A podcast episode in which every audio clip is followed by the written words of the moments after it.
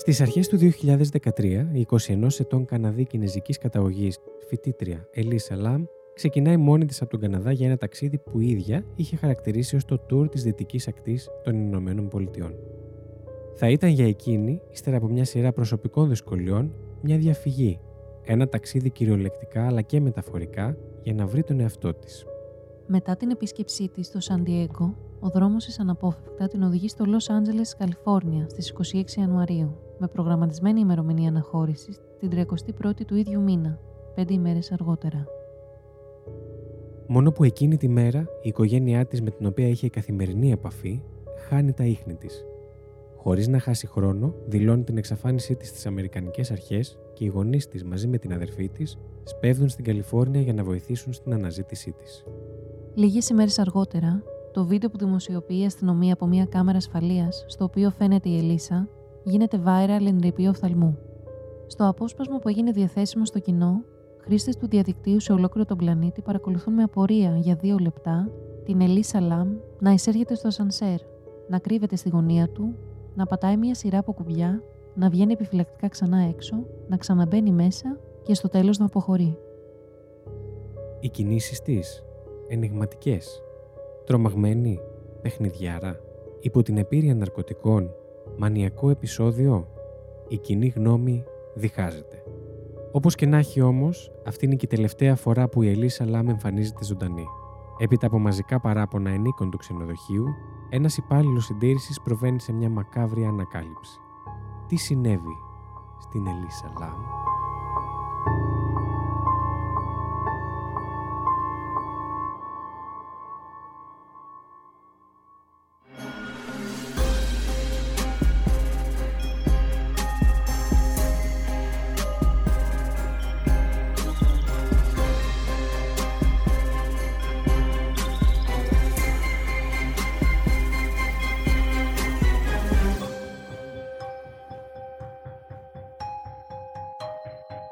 Αυγά βάψαμε.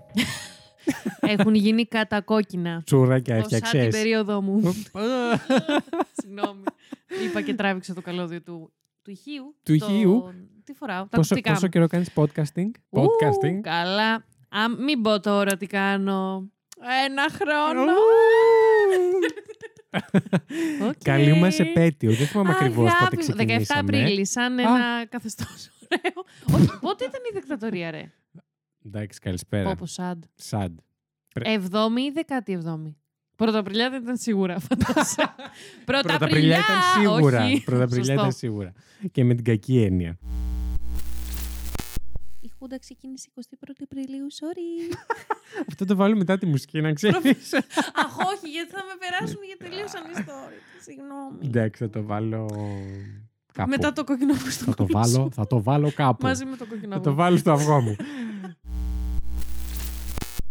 Με την Τέλος πολύ κακή. πάντων, 17 Απριλίου, πώς το θυμάσαι εσύ αυτό; Καλέ, δεν το ψάχνα τις προάλλες στην, ε, στο, το με- στο ψάχνες. Messenger. Α, Και το ανέβαινα, ψάχνεις. ανέβαινα. Α, που είχα.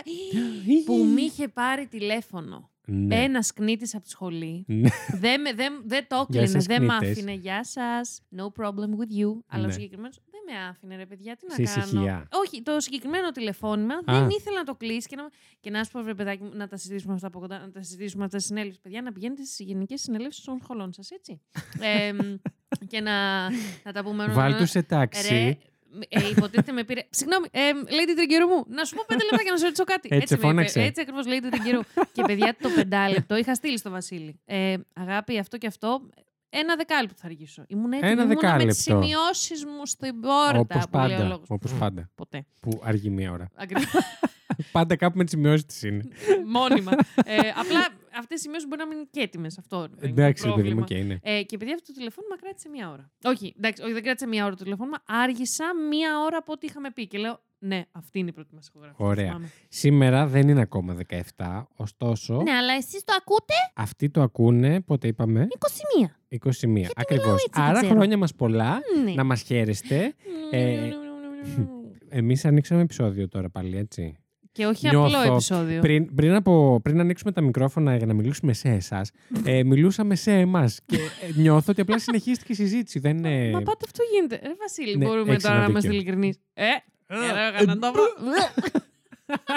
Καλώς ήρθατε στο Terror 404.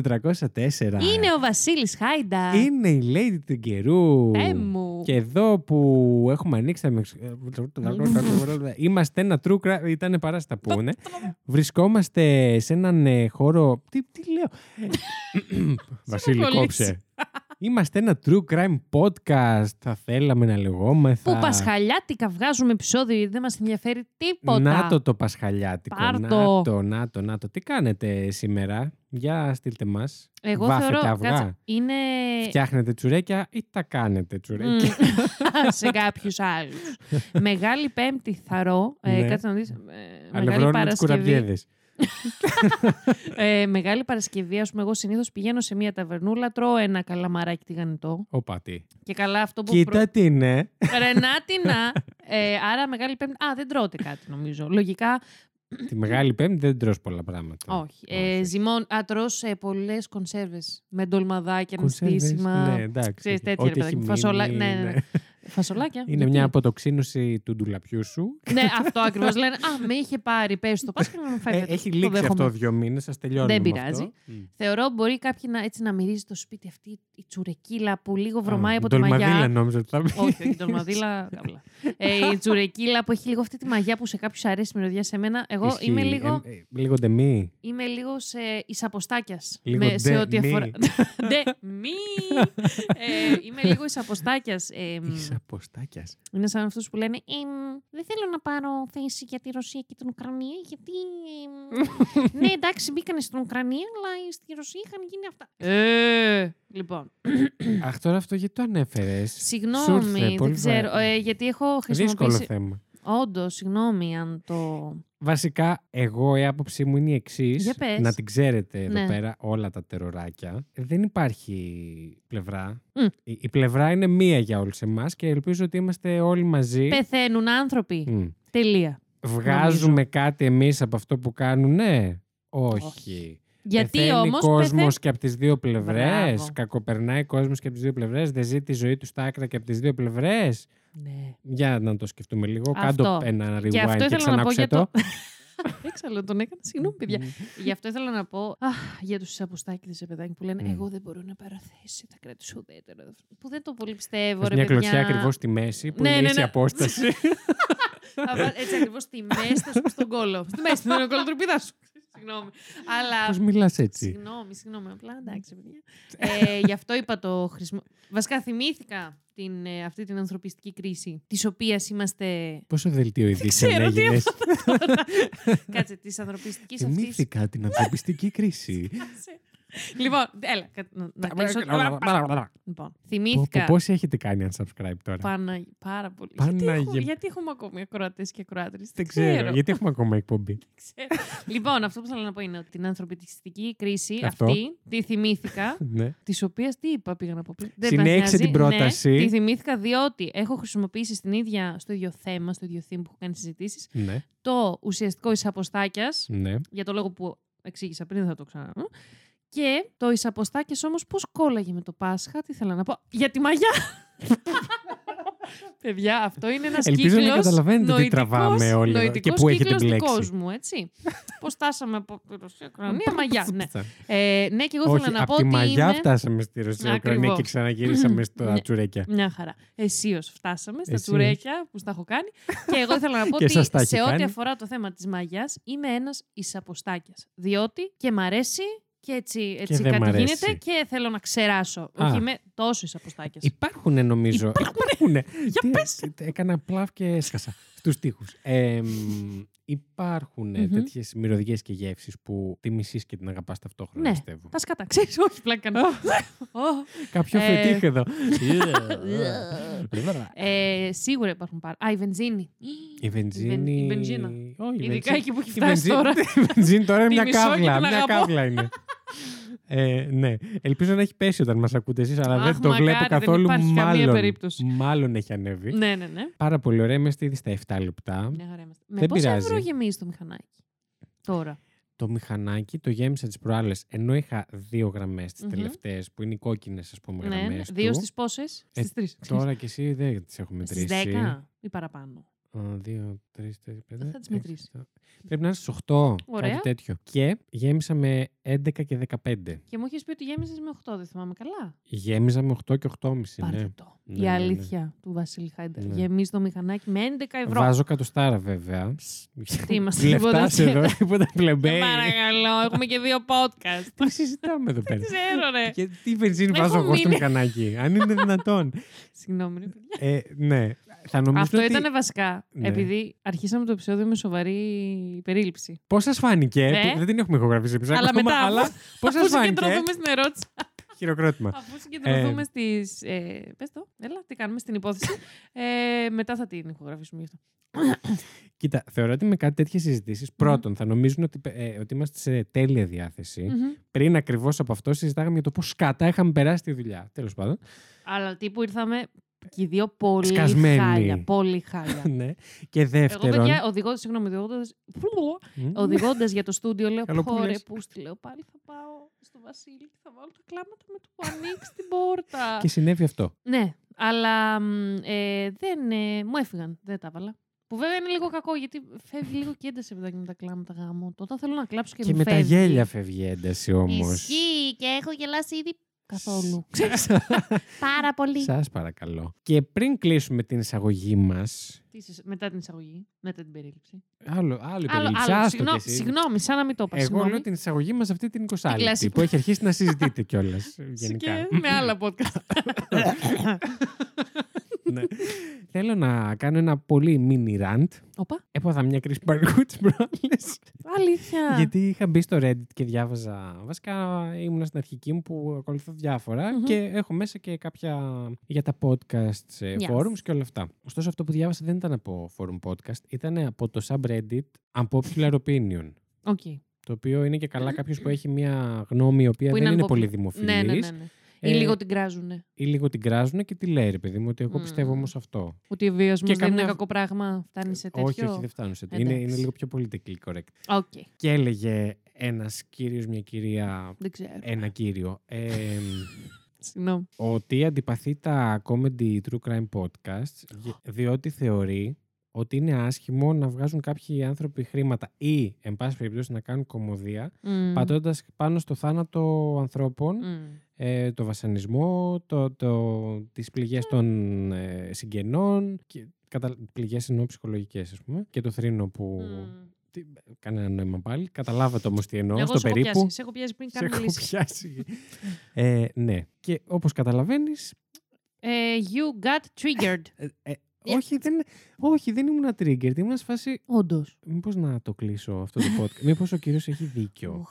Ναι, ε, Το αυτό σκέφτηκα είναι πάρα μια πολύ. σκέψη γενικά που εγώ, ας πούμε, που αυτή η σκέψη μπορεί και να μου περνάει κάθε φορά που ψάχνω για υπόθεση και γράφω σημειώσεις. Αλήθεια σου λέω. Δηλαδή, πλέον μου περνάει πολύ πιο φευγαλέα, αλλά στην αρχή δεν ξέρεις πόσο πολύ την σκεφτόμουν.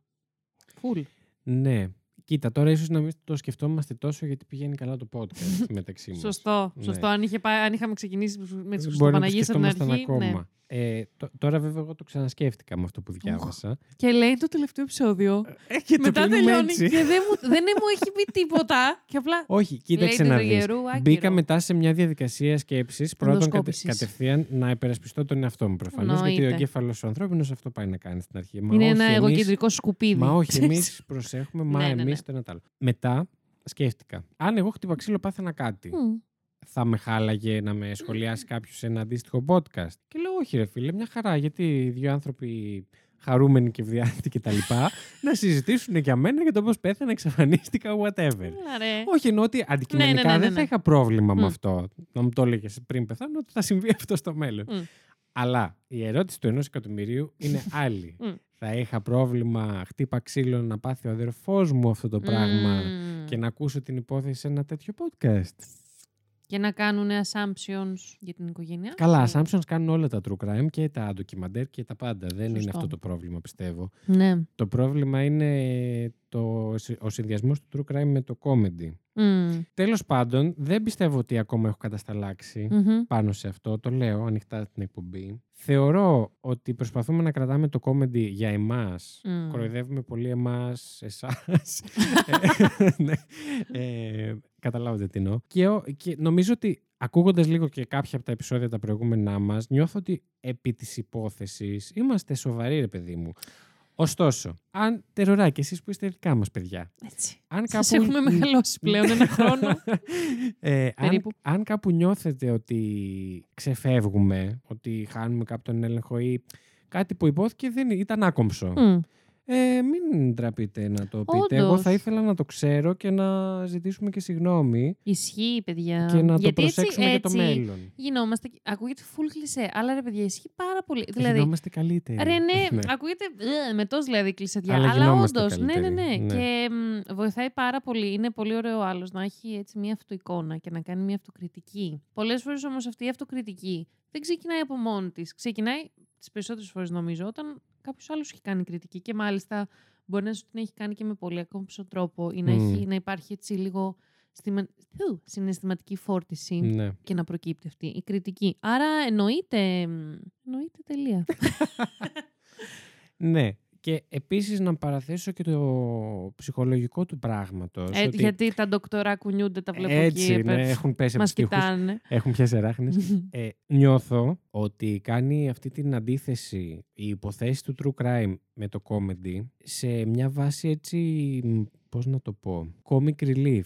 Μμ. Ότι αυτό το, το, το πιάσιμο της καρδιάς που σε πιάνει από αυτά που ακούς ρε παιδί μου, ότι κάπως να το αποβάλεις και νομίζω ότι και γι' αυτό εμένα μ' άρεσαν πριν ξεκινήσουμε καν να ακούω true crime Comedy. παύλα comedy podcast ε, και γι' αυτό νομίζω φτάσαμε και εδώ που φτάσαμε με Μμ. την Lady. Είναι ένας από τους λόγους που το δέχομαι μέσα στο προϊόν αυτό το bot. Το περιεχόμενο, περι- το ναι. καλλιτεχνικό. Ευχαριστώ. Επίσης, για το comic relief, α, νομίζω το comic relief. Να σου πω, ρε Βασίλη, Μμ. Παρένθεση. Μπορούμε να κάνουμε αυτό το επεισόδιο να το βγάλουμε ως ένα special δικό μας. Κατά κατάθεση ψυχής. να μην είναι μέρος εισαγωγή πλέον. Καταθέσεις ψυχής.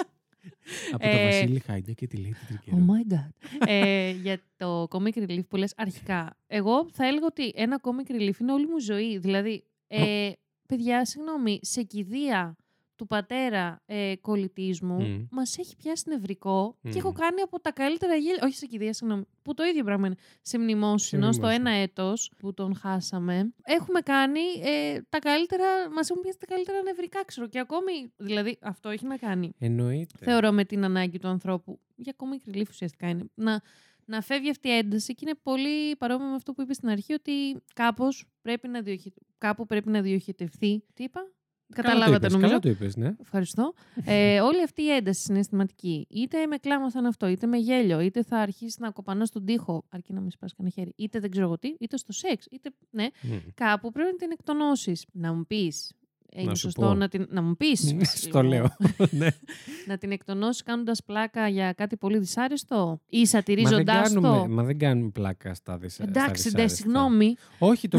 Ναι, ρε, ναι, ναι, ναι. ακούγομαι αμυντικός. Δεν κάνουμε όμως αντικειμενικά όντως. πλάκα στα δυσάρεστα. Νομίζω και εγώ δεν έχουμε κάνει Έχουμε σχεδόν κάνει καθόλου. πλάκες για τους θήτες Μμ. πολλές φορές, το οποίο δεν με απασχολεί ιδιαίτερα. Ούτε εμένα. κάνουμε Συγγνώμη, αν πλάκα, κάποιος έχει ναι. πρόβλημα με αυτό. Μμ. That's the door. Θεωρώ ότι δύο-τρεις φορές έχουμε κάνει κάποια σχολεία. Και εδώ με και ο μόνος μου. έχουμε κάνει κάποια Ανερεί σχολεία. αυτό που είπε. κάποια σχολιάκια επί των θυμάτων σε επιλογές που λες: Ρε, παιδί μου, δεν το ξέρες. όχι, δεν δεν το σκέφτηκες ότι ήταν επικίνδυνο αυτό που πας να κάνεις. Τύπου τέτοιο Τι; πράγμα, ρε παιδί Δεν σε μου. έχω. σε Εγώ- χάσα. Σε Έχω χάσα. χάσει, έχω φύγει από το στούντιο. ότι να έχουμε κάνει σχόλιο για Μμ. κάποια επιλογή, να έχουμε σχολιάσει την επιλογή κάποιου θύματος που πήγε και έκανε κάτι παρακινδυνευμένο, ας πούμε. Ενώ ξέρεις ότι είναι Α, παρακινδυνευμένο, ναι, πας ναι, και ναι, το κάνεις. Ναι, ναι, ναι, ναι, ναι. Και Αυτό πάνω σε αυτό ναι, μπορεί βέβαια. να έχει βγει. Μμ. Ναι, αυτό με βάση αυτά που είπα και πριν και στον αδερφό μου θα το έλεγα, ας πούμε, χτύπα ξύλο. Χτύπα ξύλο. Αλλά κατάλαβες τι εννοώ. Ναι, ναι, ναι. ναι, Τέλος ναι. πάντων, ας μην θεωρηθεί ότι προσπαθούμε κιόλας να ευλογήσουμε τα γένια μας. Γιατί τα ευλογώ. Δεν χρειάζεται ευλογία, είναι τέλεια τα γένια μας. Ναι, αυτό και να πούμε ότι α, τα βρήκαμε, τα λύσαμε, Ουφ, όλα είναι εντάξει. καλά. Προφανώς και το true crime παύλα comedy είναι ακόμα υπό ηθική συζήτηση. Oh my god. Όπως, και- ρε παιδιά, όπως και το true crime γενικά. Ναι, και το true crime Αντικειμενικά. γενικά. Ε, ναι, ναι, γενικά θα πω. Θεωρώ ότι πέφτει ένα μεγάλο βάρος πάνω στο πώς παρουσιάζει αυτός που παρουσιάζει. Μμ. Είτε είναι ντοκιμαντέρ, είτε ομάδα συγγραφέων, είτε εμείς οι δύο. Συγγραφείων. Συγγραφέων, Ναι. είτε εμείς οι δύο, είτε οποιοδήποτε. Και συγγνώμη, ρε Βασίλη, ξέρω ότι έχει- έχουμε φύγει. Έχουν φύγει. Είμαστε στα 18 λεπτά, μια χαρά. το είπα, 20 λεπτό το είπαμε και το Το κάναμε. έτσι, δεν έχουμε ξανακάνει 20 και είμαστε και σε Hall of Fame. Καλά. εντάξει. Τρεις ώρες επεισόδιο. Terror's Hall of Fame Spe- Ε, να κοροϊδέψω λίγο τον εαυτό μου που έχω Ναι. φτιάξει αυτό τον υπότιτλο και εννοείται ότι του βάζω πάντα hashtag. Δεν ξέρω, μου άρεσε να, και να ξεχωρίζει, ας πούμε. Δεν, δεν κρύβει Προφανώς. κανένα νόημα από πίσω αυτό το hashtag και το βάζω εκεί σε αυτή. τη- Ε, hashtag Terror's ε, Hall of Hashtag; Hashtag, ναι. Terror's Hall of Fame Specials. Yes. Specials. Λέω αυτό και κλείνω. Ναι, και κλείνω σαν και άνθρωπος. κλείνω. Ε, μ, έχει, ας Σαν πούμε, έχει... προσωπικότητα. Ναι, και σαν podca- podcaster. Σαν Σαν podcaster. podcaster. Ναι. Και σαν συμποτίστρια. Ακριβώς. Έλα, Βασικό. έλα το τραβάμε, ναι. Λοιπόν, ε, κι άλλο. Τώρα έτσι στην επικαιρότητα, σας το λέω έτσι ένα μήνα πριν περίπου, αλλά έχει έτσι προκύψει όλη αυτή η σειρά του Σεφερλί. Σας το λέει ένα μήνα μετά, όχι ένα μήνα πριν. Ναι, συγγνώμη. Ναι. συγγνώμη. για την οποία δεν ξέρω γιατί πέσαν όλοι από τα σύννεφα. Δηλαδή, τι περίμεναν. Είχαν κάποιες υψηλές Όχι. απαιτήσεις από όχι, τον αλλά- Ραλφ Σεφερλί. Ο- με το όχι, χιούμορ που αλλά κάνει τόσα εφόσον- χρόνια, Εφόσον όχι. έγινε αυτό το πράγμα στη τηλεόραση, δεν έπρεπε να σχολιαστεί. Εννοείται, εννοείται. Απλά θέλω να πω, όχι, επειδή έχω διαβάσει και κάποιους συγκεκριμένους χαρακτηρισμούς για το άτομο του Σεφερλί και λέω, ρε παιδιά, αφού αυτό πουλάει Αυτό ο κάνει, άνθρωπος. ναι. Χρόνια, από Στη τότε ζωή που ήμουν του, εγώ ναι, ναι. μωρό, από τότε που θυμάμαι. ε, Πρόσφατα τον δηλαδή, εαυτό ναι. μου. λοιπόν, ε, ναι, και. Ντράπηκε. ναι, έχω ξεκινήσει. Ούτε καν. Ε, ναι, και ας πούμε αυτό έχει μεγάλη διαφορά από αυτό που συζητάμε τώρα. Γιατί ο Σεφερλί Γιατί; βγήκε. Γιατί; Ω, Αναρωτιέμαι. Ε, για να σου απαντήσω αμέσως να σου λύσω την απορία σου. Γιατί ο Σεφερλής όχι μόνο. Ε, Όχι μόνο. όχι μόνο ε, με το αστείο του άφησε να εννοείται ότι κάποια γυναίκα γουστάρει να βιαστεί, Μμ. το οποίο αυτό είναι μια σε άποψη που μόνη θα την αφήσω δεν τη σχολιάσω καν. Το έκανε και σε μια περίοδο ε, με την ενδο- οικογενειακή βία λόγω κορονοϊού, λόγω καραντίνας, με τις γυναικοκτονίες να έχουν φτάσει να έχει... Δεν συμβο... Συγγνώμη τώρα, αλλά έμεινα στη σκέψη αυτή Ναι, ναι. και σε διακόπτω που είναι λάθος. Καλά. Δεν φυσικά. συμβολίζει όμως μόνο αυτό. Το ότι μπορεί μια γυναίκα να θέλει να βιαστεί και καλά. Συμβολίζει και άλλα, Ναι, και πάρα πολλά. και άλλα, και άλλοι κρυφές σκέψεις από πίσω. Του στυλ. Θα το πω ανοιχτά. Ή η αγάμητη που θα κυνηγούσε μέχρι και το βιαστή για να κάνει σεξ. Ναι, ναι, ναι. Μμ. Μπράβο, δεν την είχα Εντάξει. σκεφτεί αυτή την πτυχή. Άρε, Βασιλάκι, Αχ. αυτό σε γουστάρω, γαμότο μου. Τέλος Να πάντων, σου και άλλα χαρίσω τόσα το πολλά. ποδαράκι. Όχι, ευχαριστώ. Thanks, but no thanks. Ήταν πολύ λάθος timing. Να, ας πούμε αυτό που λέγαμε. Α, πάλι το καλωδιάκι έφυγε, μπήκε στη θέση του. Δεν ξέρεις που ήθελες να καταλήξεις. Όχι. Τέλεια, οκ. Λοιπόν, Νομίζω το πιάστε το. Απλά θέλω να το σχολιάσω γιατί έχω μία τάση να τη σχολιάζουμε την επικαιρότητα. Και καλά συγγνώμη. κάνεις. Την τωρινή, βέβαια, που εσείς την ακούτε μετά. Αλλά Εντάξει, τέλος τώρα πάντων. τελευταία έχουμε φτάσει. Είμαστε λίγο πιο. Επειδή Πιο αργούμε κοντά. να ηχογραφήσουμε. ε, Ηχογραφούμε πιο, πιο κοντά στην ημερομηνία Ναι. που ανεβαίνει το επεισόδιο. ισχύει, ισχύει. Το Οπότε θυμάστε. μπορούμε λογικά. να είμαστε λίγο πιο άμεση. Yes. Λοιπόν, σήμερα όπως προείπα, Μμμ. έχουμε το. Ποιο να είναι πέμπτο, ο Terror's Hall of Fame Specials. ναι. Τι τα λέω, αφού μετά Specials. θα είναι λάθος. Specials. Ναι, ωραία, το τσεκάραμε κιόλας. Είναι όντως το πέμπτο. Και σας έχω φέρει σήμερα, το ξέρετε βέβαια και από την περίληψη. Η Μμμ. Lady Trigger όμως δεν το ξέρει, γιατί δεν της έχω Έχει πει κάνει την τίποτα. περίληψη ακόμη. ναι. ε, για την υπόθεση της Ελίσσα Λαμ. Oh my god, who's that? Την ξέρεις; Όχι. Όχι, αλίμονο. Περίεργο. Όλα αυτά που είναι Hall of Fame εντωμεταξύ, η Τριγκερού δεν ε, έχει ε, Καμία ιδέα. γνώση και καμία ιδέα και δεν της Το περνάει τίποτα από το Οποίο μυαλό. το κάνει ακόμη καλύτερο. Σαφώς. Για σένα πιο ενδιαφέρον. Ναι, όχι Μμ. για κάποιον άλλο λόγο. Λοιπόν, κοίτα, η υπόθεση της Ελίσσα Λαμ είναι πολύ διαδεδομένη. Μμμ. Και για το λόγο ότι έγινε έτσι, ό,τι συνέβη, συνέβη γύρω στο, ε, στο 13, όχι Μμμ. γύρω, στο 13, ε, Πρόσφατα που σχετικά. ήταν, ναι, και που ήταν και μια εποχή που ξεκίνησαν πράγματα να γίνονται viral. Οκ.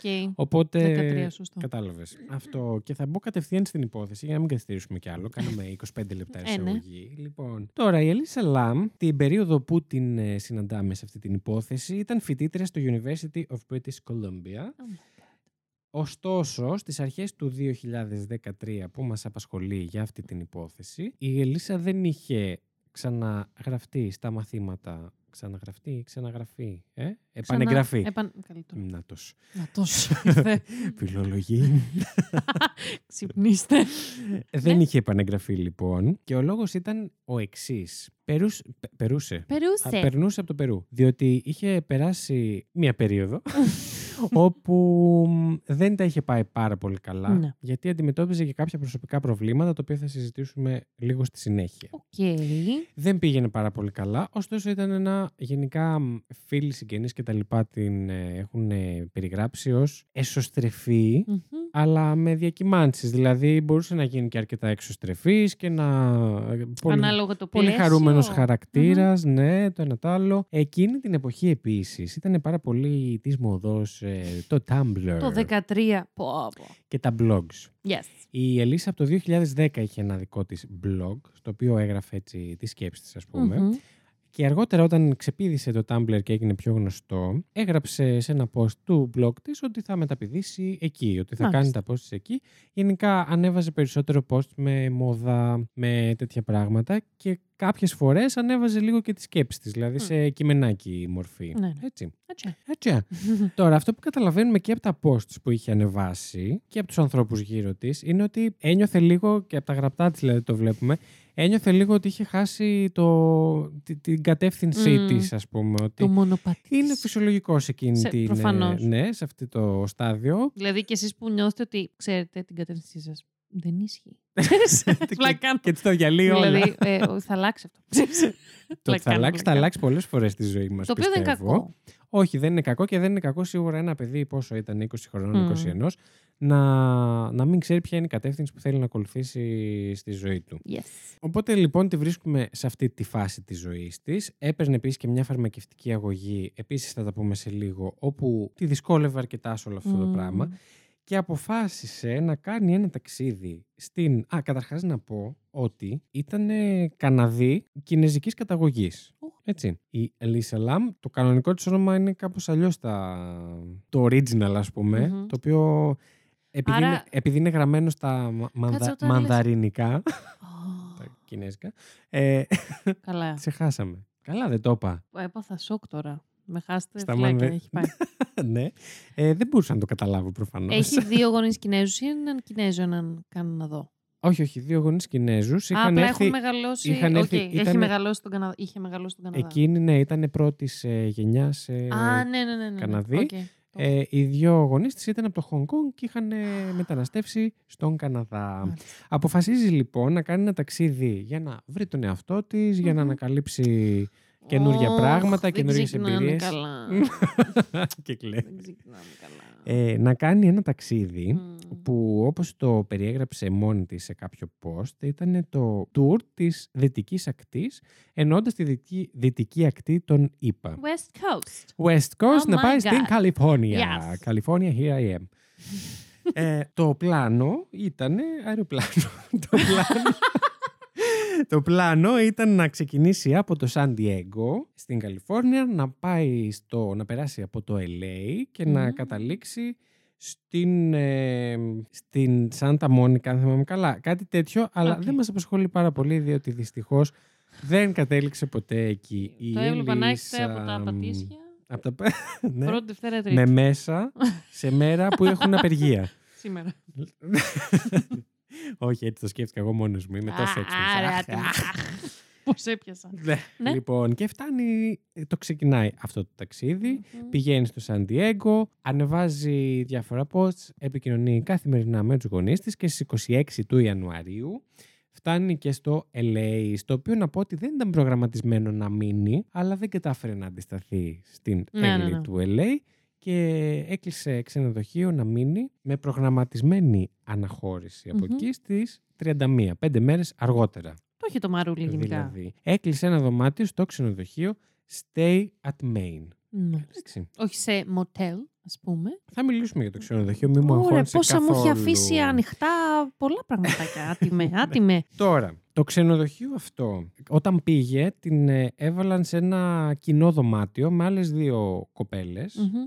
Τύπου για να, ξέρεις, να πληρώσεις λιγότερα, ας πούμε, Ναι. που συγκατοικείς τύπου. Ναι, ναι, ναι. Ωστόσο, μετά από κάποιες ημέρες υπήρξαν κάποια παράπονα από τις άλλες κοπέλες για τη συμπεριφορά της Ελίσσα Οκ. και μετέφεραν την Ελίσσα σε δικό της δωμάτιο Στον πέμπτο όροφο ήταν και τα δύο δωμάτια. Μμ. Για ποιο λόγο έγιναν αυτά τα παράπονα, να ρωτήσω ή θα μου το πεις και αυτό μετά; Γίνανε κάποια παράπονα για τη συμπεριφορά της ότι ήταν αλόκοτη. Μμ. Αυτά που ξέρω πιο συγκεκριμένα είναι ότι είχαν βρει κάποια σημειώματα μέσα στο δωμάτιο να γράφει go home και go away. Μμμ. Και μία άλλη φορά δεν τους άνοιγε την πόρτα του δωματίου και τους έλεγε και καλά να πούν το κωδικό, ας πούμε, να πούν το Μμ. password. Αυτό είναι πρόβλημα. Αυτό. Εν πάση περιπτώσει, ωστόσο, πήγε, έκανες τι βόλτες. Στο LA ξέρουμε σίγουρα ότι πήγε και παρακολούθησε το live taping του, της εκπομπής του Conan, Conan O'Brien. Α, ναι, ναι, ναι. ναι. Την κομική αυτή εκπομπή, Ο τη γνωστός. βραδινή.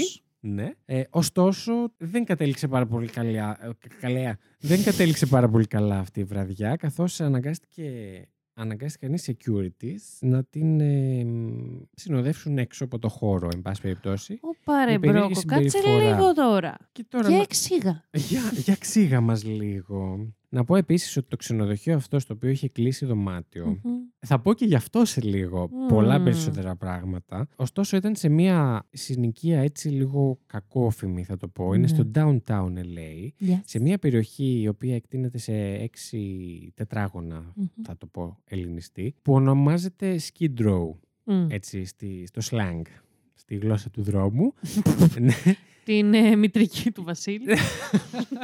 ο οποίος είναι δρομέας; Ε, Μαραθωνοδρόμο Εν συγκεκριμένα. πάση περιπτώσει, Ναι. ε, η περιοχή αυτή δεν έχει την καλύτερη φήμη. Προσελκύει πάρα πολλούς ε, τοξικοεξαρτώμενου, πάρα πολλούς ε, αστέγους. Μμμ. Ε, γίνεται ένα πάρα πολύ έτσι, μεγάλο εμπόριο ναρκωτικών Μμμ. κτλ, κτλ. Και αν δείτε και φωτογραφίες γενικά, δεν είναι η καλύτερη περιοχή. Ωστόσο, όταν είσαι τουρίστας και ψάχνεις κάπου να μείνεις φτηνά, Δεν σε αυτά ενδιαφέρει, δεν στα κοιτάς- δείχνουν ούτως Μπράβο. ή άλλως. Αυτό. Δεν Όχι, είναι δεν σε ότι- ενδιαφέρουν, δεν στα ναι. δείχνουν. Έχεις δίκιο. Δεν είναι ότι δεν τα βλέπεις. Εν πάση περιπτώσει, στις 31 λοιπόν Ιανουαρίου είναι να φύγει Ναι. η Ελίσσα από το LA και στις 31 Ιανουαρίου όμως χάνονται τα ίχνη της και οι γονείς της δεν έχουν επικοινωνία μαζί της εκείνη Μμμ. τη μέρα. Οπότε πάρα πολύ γρήγορα επικοινωνούν με το LAPD, Μμμ. με τις αρχές του LA. Πω πω ρε παιδιά, συγγνώμη.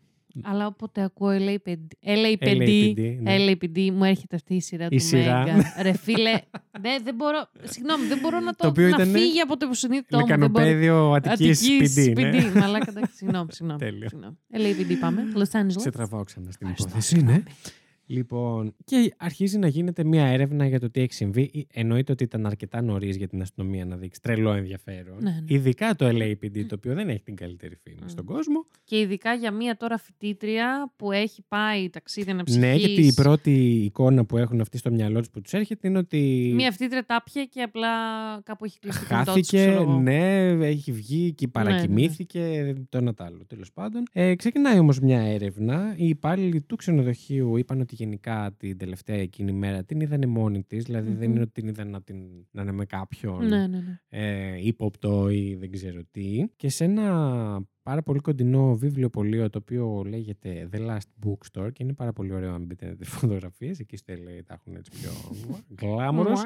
Να, η μάνατζερ του μαγαζιού ήταν η μόνη αυτόπτης μάρτυρας Μμμ. η οποία θυμόταν την Ελίσσα από εκείνη την ημέρα και είπε ότι όντως και εκεί στο βιβλιοπωλείο πήγε μόνη της. Ήταν πάρα πολύ συζητήσιμη, πάρα πολύ χαλαρή και χαρούμενη κτλ. Μμμ. Έψαχνε δώρα για να πάρει στην οικογένειά της και για τον εαυτό της βιβλία, ας πούμε, και το μόνο της έτσι ερώτημα που απορία που έθεσε στη μάνατζερ ήταν ότι αν είναι πολύ βαριά τα βιβλία που σκεφτόταν να πάρει για να το κουβαλάει μαζί της στο ταξίδι. Ναι, οκ. Αυτά είναι που ξέρουμε. Ωστόσο, όπως καταλαβαίνετε, δεν, όπως το πηγαίνω δηλαδή, δεν βρίσκει η αστυνομία πάρα πολλά πράγματα. Μμ. Γίνεται μια αρχική έρευνα στο δωμάτιο της Ελίσσα, όπου βρίσκονται όλα τις σχεδόν τα πράγματα εκεί. Δεν φαι... Είναι ακατάστατο, αλλά δεν φαίνεται να είναι ακατάστατο γιατί κάποιος Μπήκε το μέσα. έψαξε ναι, ναι. και το έκανε άνω κάτω και αρχίζει να κάνει η αστυνομία μια έρευνα στο ξενοδοχείο γενικότερα σε, σε όλους τους ορόφους και σε όλα τα δωμάτια όμως όπως έχει πει και η ίδια όσο το δυνατόν γινόταν. Γιατί αν, πας να, αν δεν υπάρχει αυτό που λένε στην Αμερική το probable cause Μμ.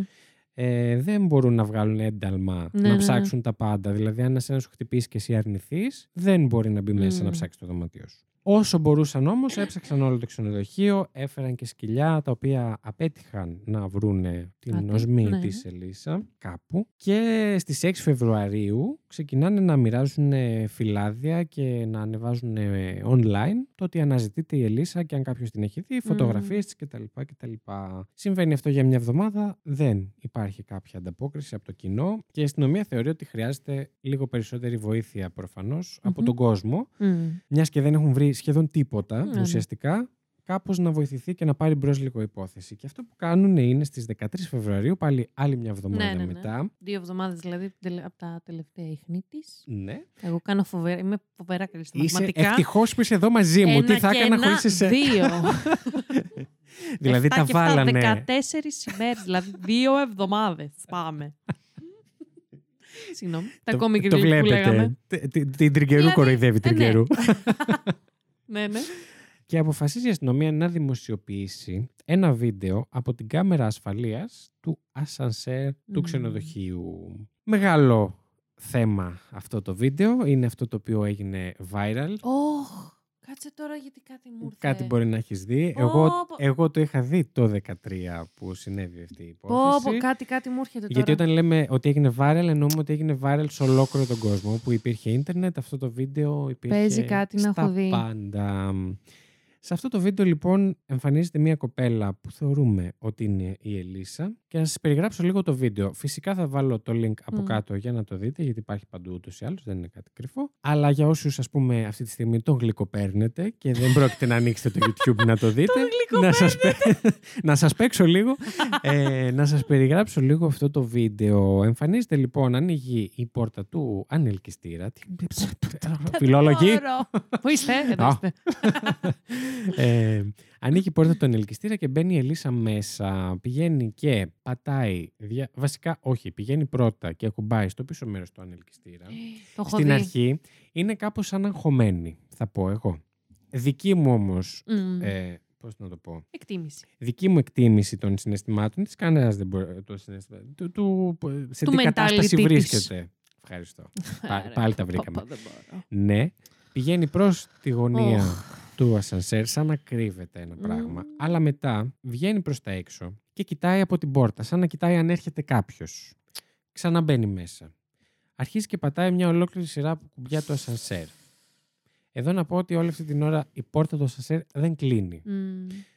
Πατάει όλα αυτά τα κουμπιά, τα κοιτά... σκύβει, τα πατάει, τα κοιτάει. Μετά ξαναβγαίνει πάλι έξω. Και συμβαίνει αυτό δύο-τρεις φορές. Βγαίνει έξω και αρκετά. Σε κάποιο σημείο του βίντεο, δηλαδή, βλέπεις μόνο το δεξί Μμμ. κομμάτι του σώματός της, όπως έχει βγει αριστερά από την πόρτα του Ναι, ναι, ασανσέρ. ναι. Και αργότερα, ενώ έχει ξαναμπεί, βγαίνει και φεύγει. Μάλιστα. Και αυτό είναι η τελευταία φορά που βλέπουμε κάπου την Ελίσσα ζωντανή. Αυτό ήταν μέσα στο ασανσέρ. Ε, συγγνώμη. Ναι. Προφανώς. Ηλίθεια. Ήταν μέσα στο ασανσέρ Ηλίθεια. του. Ε, για μένα πήγαινε αυτό Α, προφανώς. ναι.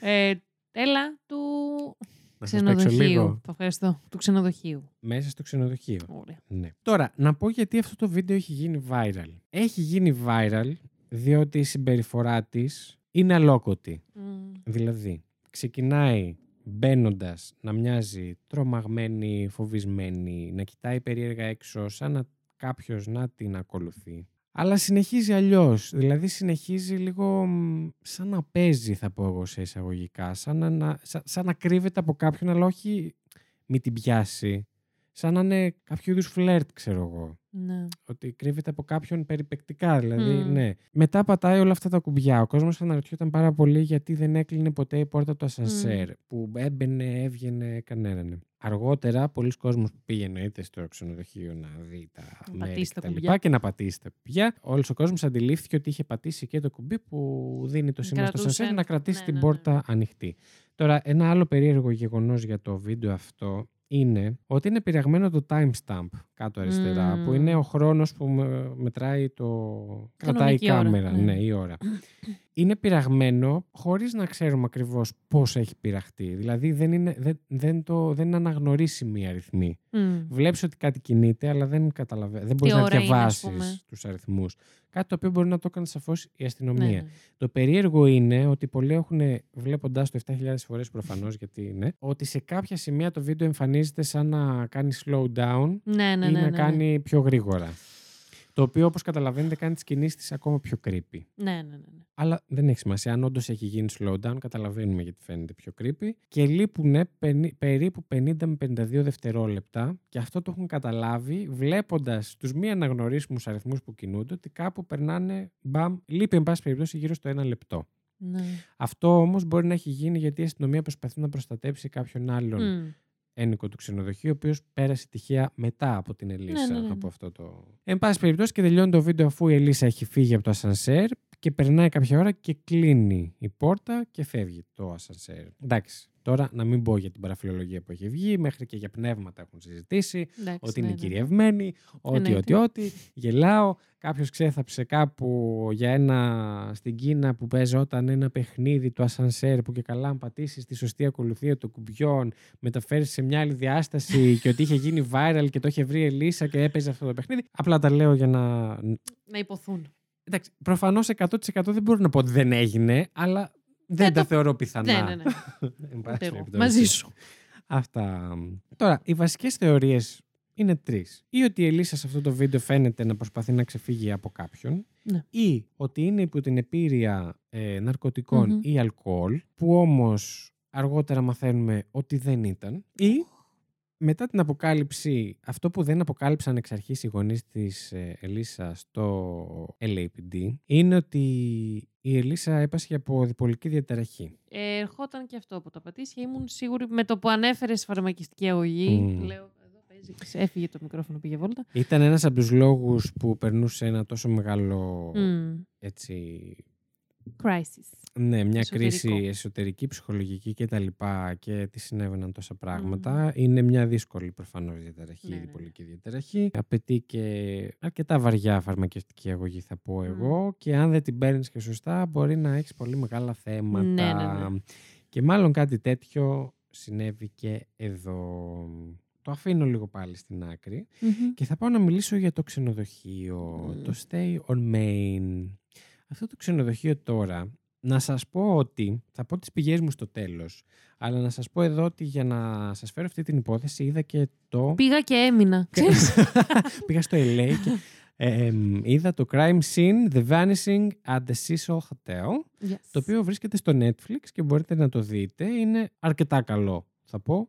Δεν συμφωνώ σε όλα τα σημεία με το ντοκιμαντέρ, αλλά εν πάση περιπτώσει. Ε, Τιμίο. Βλέπετε και το μέρος, βλέπετε και τους Μμμ. ανθρώπους που ήταν εκεί και τη μάνατζερ του ξενοδοχείου και, και, και, και, και, και, και εξηγείται επίσης ε, ένας μικρός έτσι παραλογισμός που συμβαίνει με αυτό το ξενοδοχείο. Τώρα αυτό το ξενοδοχείο, το Stay on Main, Μμμ. είναι έτσι λίγο σαν pop hostel θα πω εγώ από το branding που του έχει γίνει, Μμμ. από τα χρώματα, από το αυτό, από το lobby που είδα που είναι έτσι πιο pop. Ωστόσο, το κτίριο σαν κτίριο Boom. δεν ήταν. πα- Δεν ήταν. Έβαλα ένα νι εκεί, σας το πέταξα. δεν ήταν πάντα το Stay on Main. Είναι ένα πάρα πολύ παλιό κτίριο, ε, κτισμένο το 1924, Όπα ρε. όπου χτίστηκε ως Cecil Hotel, Μμμ. το ξενοδοχείο Cecil. Χτίστηκε στις 20 Δεκεμβρίου του 1924 και προοριζόταν να γίνει ένα budget hotel Μμμ. για όλους αυτούς τους ανθρώπους που ερχόντουσαν, πέρναγαν από την Καλιφόρνια για δουλειές, για τουρίστες, για όλα αυτά, κάτι πιο budget ας πούμε. Μμμ. Να πω εδώ ότι είναι ένα κτίριο 15 ορόφων με Μμ. 700 δωμάτια. Είναι ένα τεράστιο μπόμπα. κτίριο, ναι, πάρα πολύ μεγάλο. Και δεν, κα- δεν έχω καταλάβει ακριβώς πώς, ε, όχι πώς δομείται, πώς μανατζάρεται τέλος πάντων αυτός ο Μμ. χώρος, διότι είναι χωρισμένος σε ένα κομμάτι όπου μένουν τουρίστες και τα λοιπά, μπορείς να το νοικιάσεις σε ξενοδοχείο και υπάρχει και ένα κομμάτι που από παλιά είναι σαν κατοικίες, δηλαδή μπορείς να γίνεις με ένα πολύ μικρό ενοίκιο, να μείνεις μέσα και Οκ. ήταν λόγω του Skid Row και της περιοχής Μμμ. αυτής που είχε τα θέματα της. Πάρα πολλοί άνθρωποι που ήταν σε ανάγκη πλήρωναν κάτι πολύ λίγο, ας πούμε γύρω στα 400 δολάρια το μήνα, Α, οκ. Ενίκιο. για να ναι, ενοίκιο ουσιαστικά και ήταν μόνιμοι κάτοικοι Ναι, ναι, ναι, ναι. εκεί. Οπότε υπάρχει αυτός ο διαχωρισμός μέσα σε αυτό. Ωστόσο έχει μια πάρα πολύ μαύρη ιστορία το Μμμ. Cecil Hotel. Έχουν γίνει πάρα πολλές αυτοκτονίες Μμ. μέσα εκεί. Την πρώτη, η, η πρώτη ήταν στις 22 Ιανουαρίου του 1927, δηλαδή τρία χρόνια μετά την ανέγερσή του, δηλαδή φανταστείτε. Ένας 52χρονος, όπου μετά από ένα τσακωμό με την οικογένειά του δεν άντεξε και αυτοκτόνησε, εν πάση περιπτώσει. Και το, ε, ε, είχαν γίνει τόσες πολλές που το 2008 κάποιος μόνιμος ένοικος κάπου στα media το ανέφερε ως ε, The Suicide, το Μμμ. ξενοδοχείο και του μείνε σαν παρατσούκλι μέχρι και Τέλεια. σήμερα.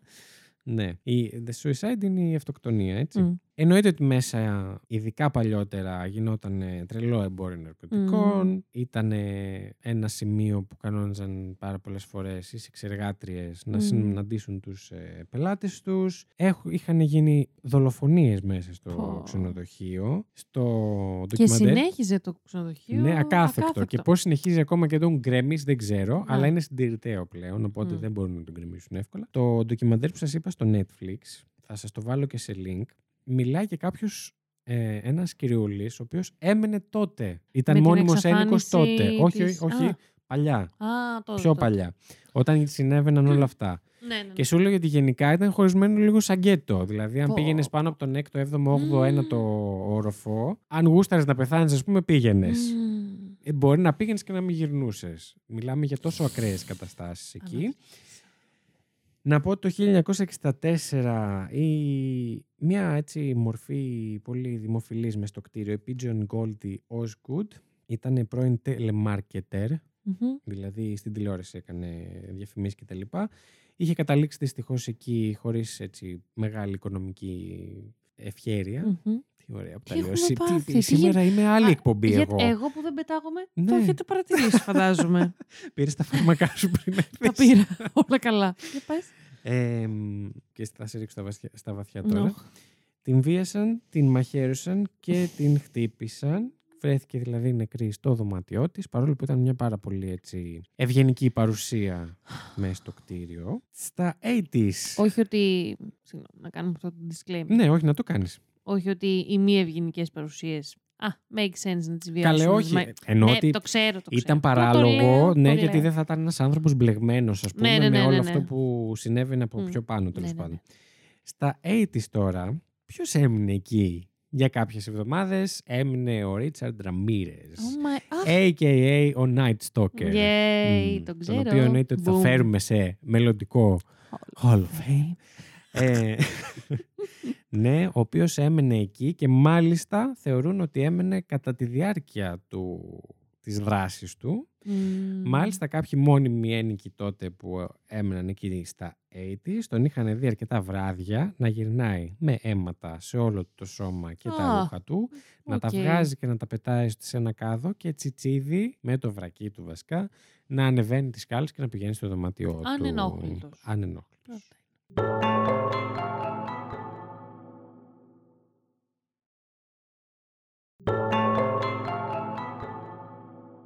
Τώρα, το 2007 ανακαινίζεται μερικώς από νέους ιδιοκτήτες το Μμμ. ξενοδοχείο αυτό. Και το 2011, επειδή έχει πάρει την κατιούσα, θα μου πεις πόσο πιο κάτω, αλλά Ναι. δεν πάει πάρα πολύ καλά σε ξενοδοχείο.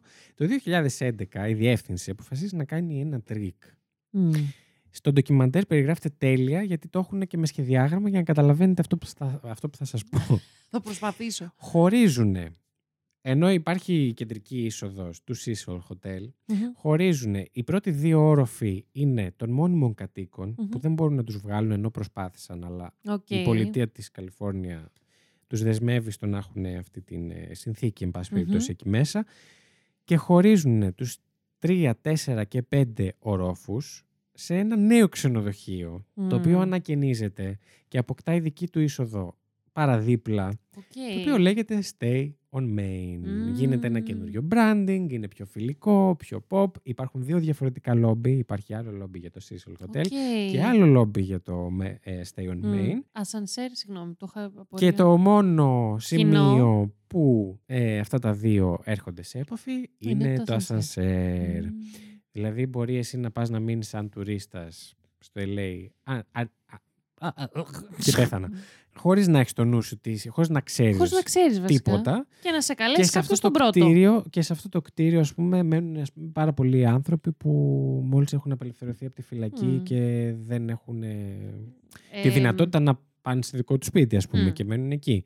Και σαφώς υπάρχουν πάρα πολλοί άνθρωποι που αποφυλακίζονται και είναι μια χαρά. Αλλά υπάρχουν και άνθρωποι Που δεν οι φεύγουν οποίοι- από την ε, εγκληματικότητα. Ακριβώς. Τι δεν έχουν σοφρονιστεί; Ναι, οπότε μιλάμε για ένα έτσι εκρηκτικό κοκτέιλ σε αυτό το χώρο. Τι είπες, π- Σε αυτό το μαλάκα, χώρο. μας Πω- έχεις- σας έχω έχεις καυλώσει όλους. Τελείως, γαμώτο μου. Μπιπ. Αυτά λοιπόν, έτσι μια μικρή σύνοψη του Cecil Hotel. Έπρεπε να γίνει, Το θεωρώ. οποίο να πω ότι. Το έχω αργότερα σημειώσει μου. Πιστεύετε. ε, το ξέρω. έχω. Ναι. Θα πω αργότερα λοιπόν Μμμ. κάτι ακόμα για το Cecil Hotel, αλλά κλείνω εδώ αυτή τη μεγάλη παρένθεση, που όμως θεωρώ ότι ήταν απαραίτητη για αυτή την υπόθεση να καταλάβουμε για αυτό το κτίριο, το οποίο είναι ας πούμε αρκετά πρωταγωνιστικό κομμάτι Βασικά της είναι ο χώρος. υπόθεσης. Ναι, ναι, ναι. Μμ. Είναι η σκηνή του εγκλήματος. Ναι. Το εγκλήμα. Δε- ναι, τέλος πάντων, διαγράψτε το. Ψηλά. λοιπόν, και γυρνάω ξανά πίσω στην αναζήτηση της Ελίσσα. Εκεί μετά αφού έχουν περάσει όλα αυτά, έχει βγει και το βίντεο, έχει γίνει viral, Μμμ. όλα αυτά, γίνεται ένας πανικός, πηγαίνουν κάποιοι youtubers, κάποιοι influencers της εποχής κτλ. Οπότε είχαμε και Να full μείνουν- YouTube τότε. Ναι, να ψάξουν να, να, να, να, να. Οι ένοικοι του ξενοδοχείου αρχίζουν να παραπονιούνται για την πίεση και την ποιότητα του νερού. Οκ. Ότι υπάρχει ένα θέμα, εν πάση περιπτώσει δεν λειτουργεί καλά το νερό και στις 19 Φεβρουαρίου η διεύθυνση αναθέτει Μμμ. στον Σαντιάγκο Λόπεζ Οπα. ένας κυριούλης γλυκύτατος. Πάμε να δείτε το ντοκιμαντέρ, είναι ο παππούς που θες να έχει. Πλέον, ο οποίος μιλάει μόνο Ισπανικά, δεν μιλάει καν Α. Αγγλικά. Το αναθέτουν να βρει το πρόβλημα, τι συμβαίνει. Και αναβαίνει στην όροφη, του, στην ταράτσα του Cecil Hotel και του Stay on Main, whatever, το ίδιο Ναι, τέλος πράγμα, πάντων. ναι. Όπου υπάρχουν τέσσερις τεράστιες δεξαμενές νερού από όπου παίρνει το νερό του το ξενοδοχείο. Μάλιστα. Ανοίγει μία, ανοίγει δεύτερη, ανοίγει τρίτη. Όχι, όχι. Και στην τρίτη όχι. δεξαμενή, από αυτές τις τεράστιες δεξαμενές των 3, ε, 3.000 3.785 λίτρων η κάθε μία, βρίσκει το άψυχο σώμα της Ελίσσα να επιπλέει στο νερό. Πόρε, πούστη. Οπότε, όπως καταλαβαίνετε, τα παράπονα των ενίκων είναι ακόμα πιο creepy. Ε, στο ντοκιμαντέρ κιόλας εμφανίζονται δύο και λέει ότι ήταν, είχε περίεργη γεύση, είχε καφέ χρώμα. Εντάξει, θα ξεράσω. Ναι, Πόρε μαλάκα θα κάνουμε το. Πω. ναι, πάρα πολύ άσχημα πράγματα. Τώρα, δύο μέρες μετά, ε, α- αναγκάζονται καταρχάς, ε, δεν μπορούν να βγάλουν την, το σώμα της Ελίσσα από το άνοιγμα που έχει πάνω, γιατί είναι αρκετά μικρό. Μμμ. και αναγκάζονται να βγάλουν όλο το νερό και να ανοίξουν ένα άνοιγμα καινούριο Ναι, ναι. στο πλάι. Πω. Ε, μαζί της βρέθηκαν τα ρούχα της να επιπλέουν στο νερό. Ήταν γυμνή τελείως. Και μαζί της βρέθηκαν τα κλειδιά της και το ρολόι της. Μμ. Αυτό που δεν έχει βρεθεί ποτέ είναι το κινητό της. Μμ. Ούτε στο δωματιό της, ούτε μαζί της. Στις 21 Φεβρουαρίου βγαίνει η ιατροδικαστική απόφαση. Α, 21 Φεβρουαρίου, δηλαδή ούτε ένα μήνα από τότε που έχει εξαφανιστεί. από την ε, εύρεση του, της σωρού της Ελίσσα είναι δύο μέρες. 19 Φεβρουαρίου τη βρήκανε. OK. OK. Έγινε πολύ άμεσα Ναι, δηλαδή. ναι, ναι, ναι. Το αποτέλεσμα ήταν, το πόρισμα βασικά ήταν τυχαίος πνιγμός με σημαντικό παράγοντα, σημειώνει, τη Μμμ. διπολική διαταραχή. Λοιπόν, ένα πάρα πολύ creepy έτσι στοιχείο, το οποίο εκείνες, εκείνη την περίοδο προφανώς και συζητήθηκε ποτέ, Μμμ. πολύ, είναι ότι ο λογαριασμός της στο Tumblr συνέχισε να ανεβάζει posts μετά το θάνατό της. Αλλά, πριν φρίξεις, να υπενθυμίσω ότι το Tumblr έχει λειτουργία που μπορείς να προγραμματίσεις Ναι, ναι, τα ναι. posts σου. Οπότε, Καλά, εντάξει. κάποια Κρύ- posts ανέβηκαν μετά διότι τα έχει προγραμματίσει να ανέβουν. Αλλά Creepy και πάλι. Μόνο που. Εντάξει. Ναι, Πόρε, φίλε. πιθανότατα συνέβη αυτό όμως. Και το Ναι, λέω ναι. πιθανότατα γιατί δεν έχει βρεθεί το κινητό, της. κινητό. Που δεν μπορούμε να εξαλείψουμε την πιθανότητα κάποιος να της έκλεψε το κινητό, να βρει και το κινητό της αργότερα και να ανέβασε κάτι ή κάποιος hacker αφού έχει γίνει. Ε, Όλο αυτό. δηλαδή, διάσημη, ναι, πρέπει να πω. ναι. Αφού έχει γίνει. Έχει δημοσιοποιηθεί Μμ. η ιστορία της Ελίσσα, εν πάση περιπτώσει. Τώρα, το σώμα της βρέθηκε σε μια κατάσταση, όπως καταλαβαίνετε και μέσα στο νερό, ε, μέτρια αποσυντεθειμένο. Ωστόσο, δεν υπήρχαν ενδείξεις τραύματος, βιασμού ή αυτοκτονίας. Δεν υπήρξε τίποτα τέτοιο. Έγιναν και οι, το, ε, οι τοξιλογι... το λεξιλόγιο. Οι τοξικολογικές εξετάσεις. Υπήρχαν ίχνη από κάποια από τα φάρμακα που έπαιρνε. Ναι. Κάποια ήταν σε πάρα πολύ μικρό ποσοστό εμφανή, που σημαίνει ότι πιθανότατα ακόμα και τη μέρα που ε, πέθανε δεν είχε πάρει όλα τα φάρμακα. Ναι, ναι, ναι. Και αυτό δημιουργεί προβλήματα. Μμ. Ε, διαβάζοντας λίγο για την ε, διπολική διαταραχή και τα φάρμακα αυτά, κάπου βρήκα ότι όταν παίρνεις τα μεν και δεν πάρεις τα δε, Μμ. ε, σου δημιουργείται με τη διπολική διαταραχή, σαν συνδυασμός δηλαδή, ε, έχει παρενέργειες και Ναι, σου ναι. δημιουργεί μια αίσθηση ότι μ, είσαι πάρα πολύ δυνατός, έχεις ε, παραισθήσεις, βλέπεις και ακούς πράγματα, Μμμ. συμβαίνουν όλα αυτά. Τώρα, το άλλο ένα ένιγμα ήταν η πρόσβαση στην ταράτσα. Ναι. Πώς ανέβηκε η Ελίσσα. Το ξενοδοχείο είπε ότι υπήρχε πόρτα η οποία κλείνει με συναγερμό και σε Μμ. περίπτωση που κάποιος περνούσε αυτή την πόρτα, Θα χτυπούσε ο θα δρόμος. χτυπούσε ο συναγερμό. Οπότε στην αρχή ήταν λίγο ένιγμα το πώς ανέβηκε εκεί πάνω. Μμ. Και προφανώς υπό το φως του, μήπως κάποιος την ανέβασε, Μμ. μήπως κάποιος υπάλληλος, μήπως, μήπως, μήπως. Ω, σωστά, γιατί αυτομάτως Μμ. ε, γίνεται όλοι πάλι ή ας πούμε που ξέρουν αυτό το, το κωδικό του συναγερμού, Ναι. αυτομάτως γίνονται Υποπτή, ναι. Όμως, να πούμε τώρα κάτι. Το ότι, το ότι υπάρχει πόρτα που υπάρχει συναγερμός, επειδή οι άνθρωποι είναι άνθρωποι, δεν σημαίνει ότι ο συναγερμός είναι πάντα Ε, είναι ενεργή. ε, ε, εν ενεργεία. Τι έχουμε πάθει σήμερα; Ε, Μπορεί πραγματικά. να μου εξηγήσει Ε, κάποιο. Πόσο λόγοι. Δηλαδή. Είμαι σίγουρος θα Δεν το μπορώ. χέσουμε κάπου στο τέλος. ναι, ναι, ναι, σίγουρα. όχι, όχι, κάναμε 20 λεπτά εισαγωγή. Α, ναι. Ε, δεν το, βγάλαμε, βγάλαμε καθόλου, πιστεύεις; το βγάλαμε από μέσα μας και τώρα είμαστε πάμε το Ισχύει. crime. Λοιπόν, άρα θα μπορούσε να έχει ανοίξει την πόρτα και να μην ήταν ενεργοποιημένος Ναι, ναι. ο συναγερμός. Επίσης, υπάρχει πρόσβαση στην ταράτσα και από, την, ε, από τις ε, σκάλες κινδύνου, αυτές που Μμμ. είναι εξωτερικά του κτηρίου στην Αμερική, Μμμ. όπου μπορείς από κάποια παράθυρα στους διαδρόμους του ξενοδοχείου να μεταβείς, να Στην πηδήξεις έξοδο σε αυτή την, σκάλα. ε, τη σκάλα και να ανέβεις, το οποίο βέβαια πολύ δύσκολο γιατί στο τελευταίο κομμάτι, από τον τελευταίο όροφο μέχρι την ταράτσα, δεν είναι καν σκάλα που κρατιέσαι και ανεβαίνεις, είναι σκάλα αυτή που πας και αναρριχάσαι. Ναι, ναι, ναι, ναι. Κάτι δηλαδή που από το φόβο και μόνο μπορεί να μην το κάνεις, Μμ. αλλά με Αν αυτά έχεις που είπαμε παραισθήσεις, ναι, για την Ελίσσα είναι ένα πιθανό πω, ένας πιθανός τρόπος ε, με τον οποίο να έφτασε στην ταράτσα του ξενοδοχείου. Αργότερα τα αστυνομικά σκυλιά βρήκαν την οσμή της να καταλήγει και να τελειώνει εκεί σε ένα από αυτά τα παράθυρα που οδηγούσαν στις σκάλες. μμμ, Οπότε είναι αρκετά πιθανό. πιθανό. Αργότερα εννοείται πήγαν όλοι οι YouTubers και έχουν βίντεο στο YouTube που προσπαθούν να ανοίξουν την, κα- την πόρτα του, αυτή με το συναγερμό και τα λοιπά και βγαίνουν και δεν χτυπάει κανένα συναγερμός οπότε Μμμ. όλες οι Όλα είναι πιθανότητες πιθανά, ναι. Ούτε ναρκωτικά επίσης βρέθηκαν στον οργανισμό Μμ. της. Πολλοί βέβαια επικριτές αυτού του θέματος λένε ότι ίσως για όσο ήταν ακόμα ζωντανή μέσα στο νερό να τα μεταβόλησε και γι' αυτό να μην υπάρχουν... ναι.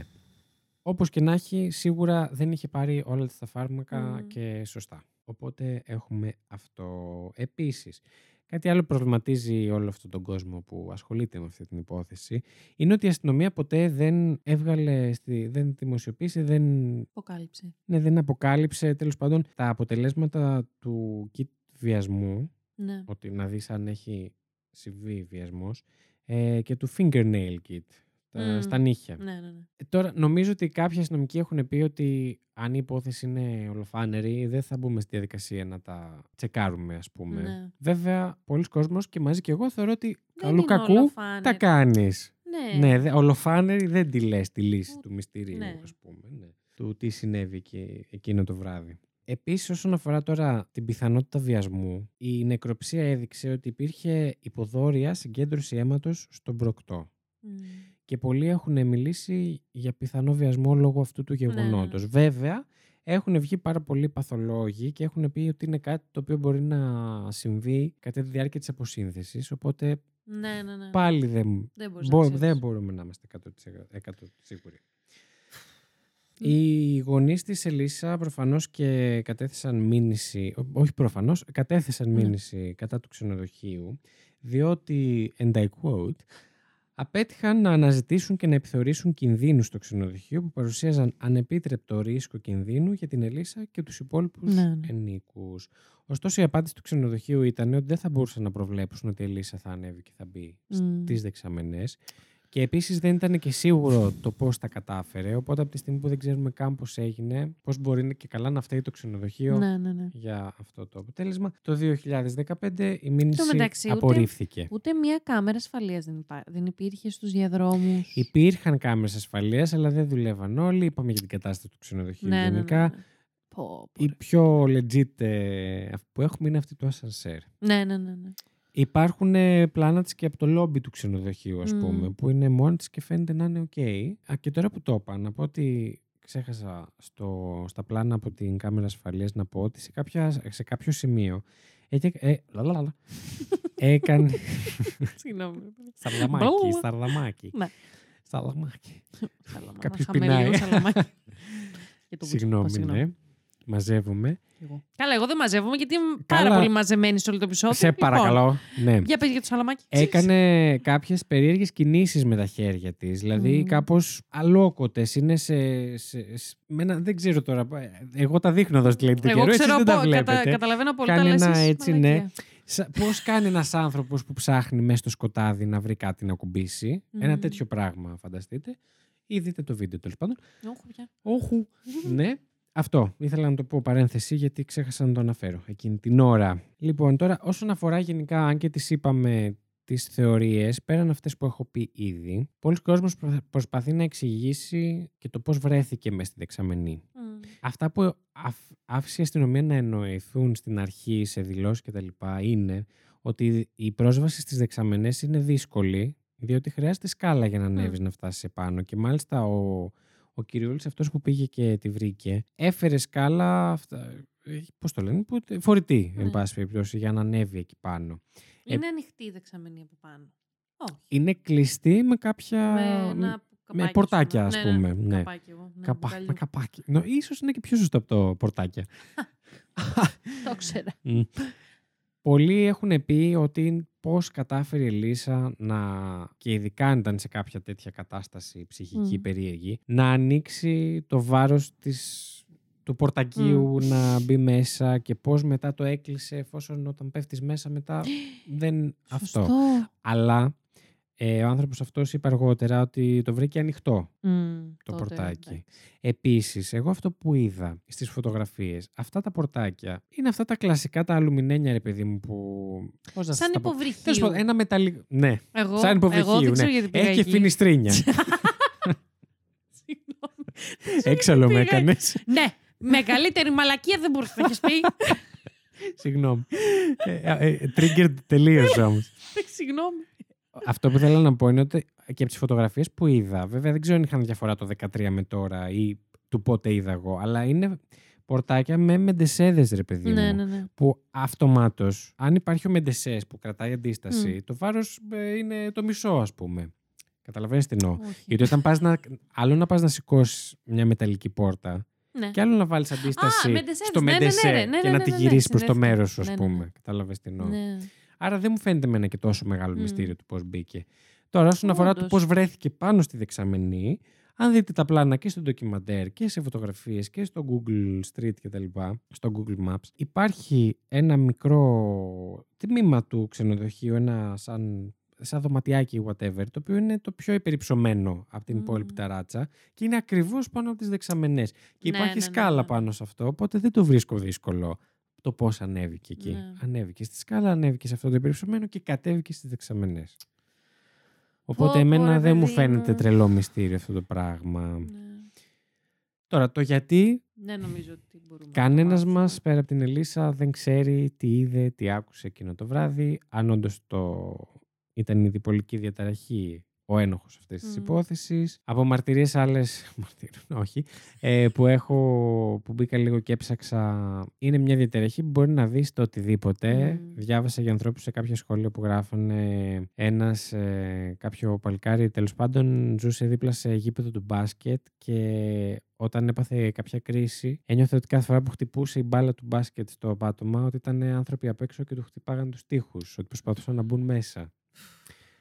Πάρα πολύ τρομακτικό. Ναι, ναι, ναι. Μπορεί να ακούσει και να βλέπεις τα πιο κουλά τα πάντα, πράγματα. Τα, πάντα. Είναι τα πιο κουλά παρέστηση. πράγματα. Είναι Εγώ, το οτιδήποτε. Από το πιο απλό στο Ναι. πιο σύνθετο. αυτό που θέλω να πω έτσι λίγο σαν δικιά μου θεωρία. Μμμ. Γιατί δεν το διάβασα πουθενά. Αν δείτε, όταν δείτε ή ξαναδείτε το βίντεο της Ελίσσα Λάμ, εγώ σκέφτηκα και το άλλο. Επειδή υπάρχει αυτό το παιχνίδισμα και αυτό το κρύβομαι και τα λοιπά, εγώ σκέφτομαι. Πιθανολογώ, έτσι, τελείως, δεν είναι, είναι από το κεφάλι μου αυτό. Θα μπορούσε να είναι και σε μια κατάσταση όπου το έχει βάλει ήδη στόχο να ανέβει στην ταράτσα. Κρυφά. Μμ. Οπότε είναι σε ένα πιο σκανταλιάρικο και καλά Μμμ. mood που προσπαθεί να ανέβει. Μπορεί να σκέφτηκε ότι κάποιος με παρακολουθεί, μη με Μμ. δουν, μη με καταλάβουν, μην Ναι, ναι, αυτό. ναι, ναι. Και να είναι αυτός ο λόγος ο Μμ. οποίος η Ελίσσα Μμ. φαίνεται σαν να κρύβεται από μη, μη την ακολουθεί κάποιος. Α, επίσης, θα σας γράψω. και- Όχι, δεν θα σας γράψω, θα σας τα πω εδώ. Αν μπείτε στο βίντεο και πάτε στο 2 και 20, Μμμ. κάπου στο 2 και 25, ξεκινήσω το πολύ λίγο νωρίτερα, γι' αυτό λέω 2 και 20. Κάπου στο 2 και 25 η Ελίσσα βρίσκεται έξω και φαίνεται ελάχιστα Μμ. από την πόρτα, την ανοιχτή του ασανσέρ. Κάποιοι λένε ότι εκεί ένα κομματάκι της που φαίνεται βάζει το ένα πόδι μπροστά, Ναι. είναι πριν φύγει, και στρίβει το σώμα της να στρίψει αριστερά και εξαφανίζεται από την κάμερα. Στα δευτερόλεπτα αυτά εμφανίζεται κάτι μαύρο κάτω στο πάτωμα, το οποίο ίσως λένε φαίνεται σαν κλειστό παπούτσι. Ναι. Η Ελίσσα φορούσε σανδάλια. Οκ, Οπότε οκ. πιθανολογούν Να είναι κάποιος ότι άλλος. κάποιος είναι εκεί Μμμ. και πήγε μαζί της, εν πάση περιπτώσει. Ναι, ότι ναι, είναι ναι. εκεί και. Εγώ, παιδιά, το είδα πάρα πολλές φορές και ενώ αυτή η θεωρία είναι πάρα πολύ διαδεδομένη στο ίντερνετ, εγώ όσες φορές και να το δω και γνωρίζοντας αυτή τη θεωρία, Δεν σου που καμιά κάνει. φορά ο εγκέφαλος Ναι, ξέρεις, ναι, ναι, ναι, ναι. σε βάζει στη. Fill in the blanks. Ναι, Τι έχω πάθει σήμερα. ξέρω. Τα αγγλικά. θα σε πάω σε ένα γιατρό Δεν μετά. Ξέρω, αλλά- Ε, Όσες φορές και να το είδα, παιδιά, σου κάνει εμένα μου παπούτσι. φαίνεται ότι απλά γυρνάει η κοπέλα και είναι η φτέρνα τη αυτό που βλέπουμε. Ναι, ναι, δηλαδή, ναι, μου ναι. φαίνεται απολύτως φυσιολογική κίνηση και Μμ. αυτό που βλέπω. Δείτε το όμως και στείλτε μας Μμ. αν εσείς βλέπετε κάτι άλλο. Εγώ σκέφτηκα. Συγγνώμη, τελείωσε τη θεωρία σου. Ναι, ναι, τελείωσα. Εγώ σκέφτηκα και λίγο κάτι άλλο. Που βέβαια τώρα που μου είπες τη θεωρία σου, συμφωνώ, νομίζω με έχεις μαζί σου. Ναι. Αλλά εμ, έχουμε βγάλει τελείως έξω το κάποιος, δεν ξέρω, ε, κάποιος να ρε παιδάκι μου να έκανε πλάκα με αυτό, δηλαδή να ήξερε λίγο την κατάστασή της. Ή εντάξει, λίγο πολύ όταν είμαστε, ας πούμε, έξω. Μμ. Και βλέπουμε κάποιον που πολύ συμβατικά και πολύ στερεοτυπικά έτσι κινείται ή κοιτάει ή μιλάει με έναν τρόπο έξω, ας πούμε, από τον φυσιολογικό, σε πολλά Φυσιολογικό εισαγωγικά. εισαγωγικά, ναι. Μπορεί αυτό κάποιος να αποφάσει ας πούμε, να το χλεβάσει, να σπάσει πλάκα με αυτό. Μμ. Και να την έβλε... Ρε παιδάκι μου, δεν ξέρω, σκέφτομαι μια παρέα που να έβαλε αυτή η παρέα σε αυτή τη συνθήκη την Ελίσσα. Του παιχνιδιού, της Κατάλαβα. πλάκας, του χλεβασμού, δεν ξέρω. Βέβαια, ξαναλέω, Ναι. είναι και λίγο αυτό που δεν ξέρω, ας πούμε, εγώ το έχω πάρα πολύ. Όταν ακούω τέτοιες ε, υποθέσεις. Έχω φύγει εγώ, έχω πάει στο άλλο δωμάτιο και μιλάω από το μπάνιο. Δεν πειράζει.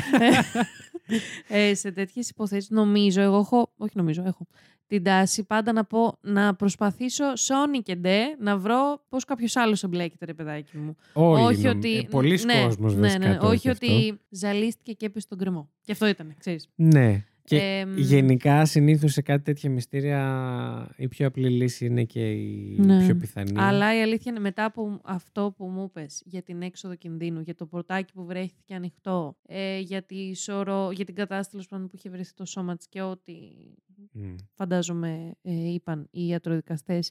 Ακόμη και αυτό για το υπερυψωμένο δωματιάκι Ναι. που οδηγεί στις δεξαμενές. Εγώ η αλήθεια είναι, και επειδή ξέρω από μ, πολύ κοντινό πρόσωπο πώς είναι να ζεις με τη διπολική διατραχή και πόσο Μμ. μάλλον ε, με τις παρεστήσεις και όταν δεν πάει καλά και η φαρμακευτική αγωγή, ναι. ε, ξέρω πάρα πολύ καλά, εντάξει, δεν έχω διπολική διατραχή, θέλω να πω από μαρτυρίες. Ε, Μαρτύρων. ναι, ακριβώς. Ε, ξέρω πόσο μακριά μπορεί να, μπορεί να φτάσει ένα άτομο που έχει παρεστήσεις Ναι, ε, ναι. λόγω αυτής της διαταραχής. Δηλαδή, είναι, δεν, δεν, μπορεί, νομ- δεν μπορούμε νομίζω να το πιστέψουμε. Μμ. Το βρήκα πολύ ενδιαφέρον Τώρα όχι με τη θετική έννοια, Ναι, αλλά το ναι, βρήκα ναι. πολύ ενδιαφέρουσα θέμα και γι' αυτό το έψαξα και εγώ λίγο Μμ. παραπάνω. Και πραγματικά και εγώ αυτό καταλαβαίνω. Ναι, ναι, και ναι. βρήκα και ανθρώπους που μιλάνε που το έχουν και μιλάνε Μμ. γι' αυτό. Και α- αυτό ακριβώς λέγανε. Δηλαδή, μπορεί να φτάσει ο ανθρώπινος νους υπό αυτή τη συνθήκη πάρα πολύ μακριά. Μμ. Πάρα πολύ μακριά. Και πά- σε πάρα πολύ επικίνδυνες καταστάσεις, βασικά. Λοιπόν, κάτι έτσι τελευταίο. Εννοείται ότι μια τέτοια υπόθεση με τόσο μυστήριο κτλ. μ, έχει βρει το δρόμο της προς όλες τις τέχνες. Τραγούδια, Άλλη μου. βίντεο κλιπ, Ναι, ναι, ναι. ταινίε κτλ.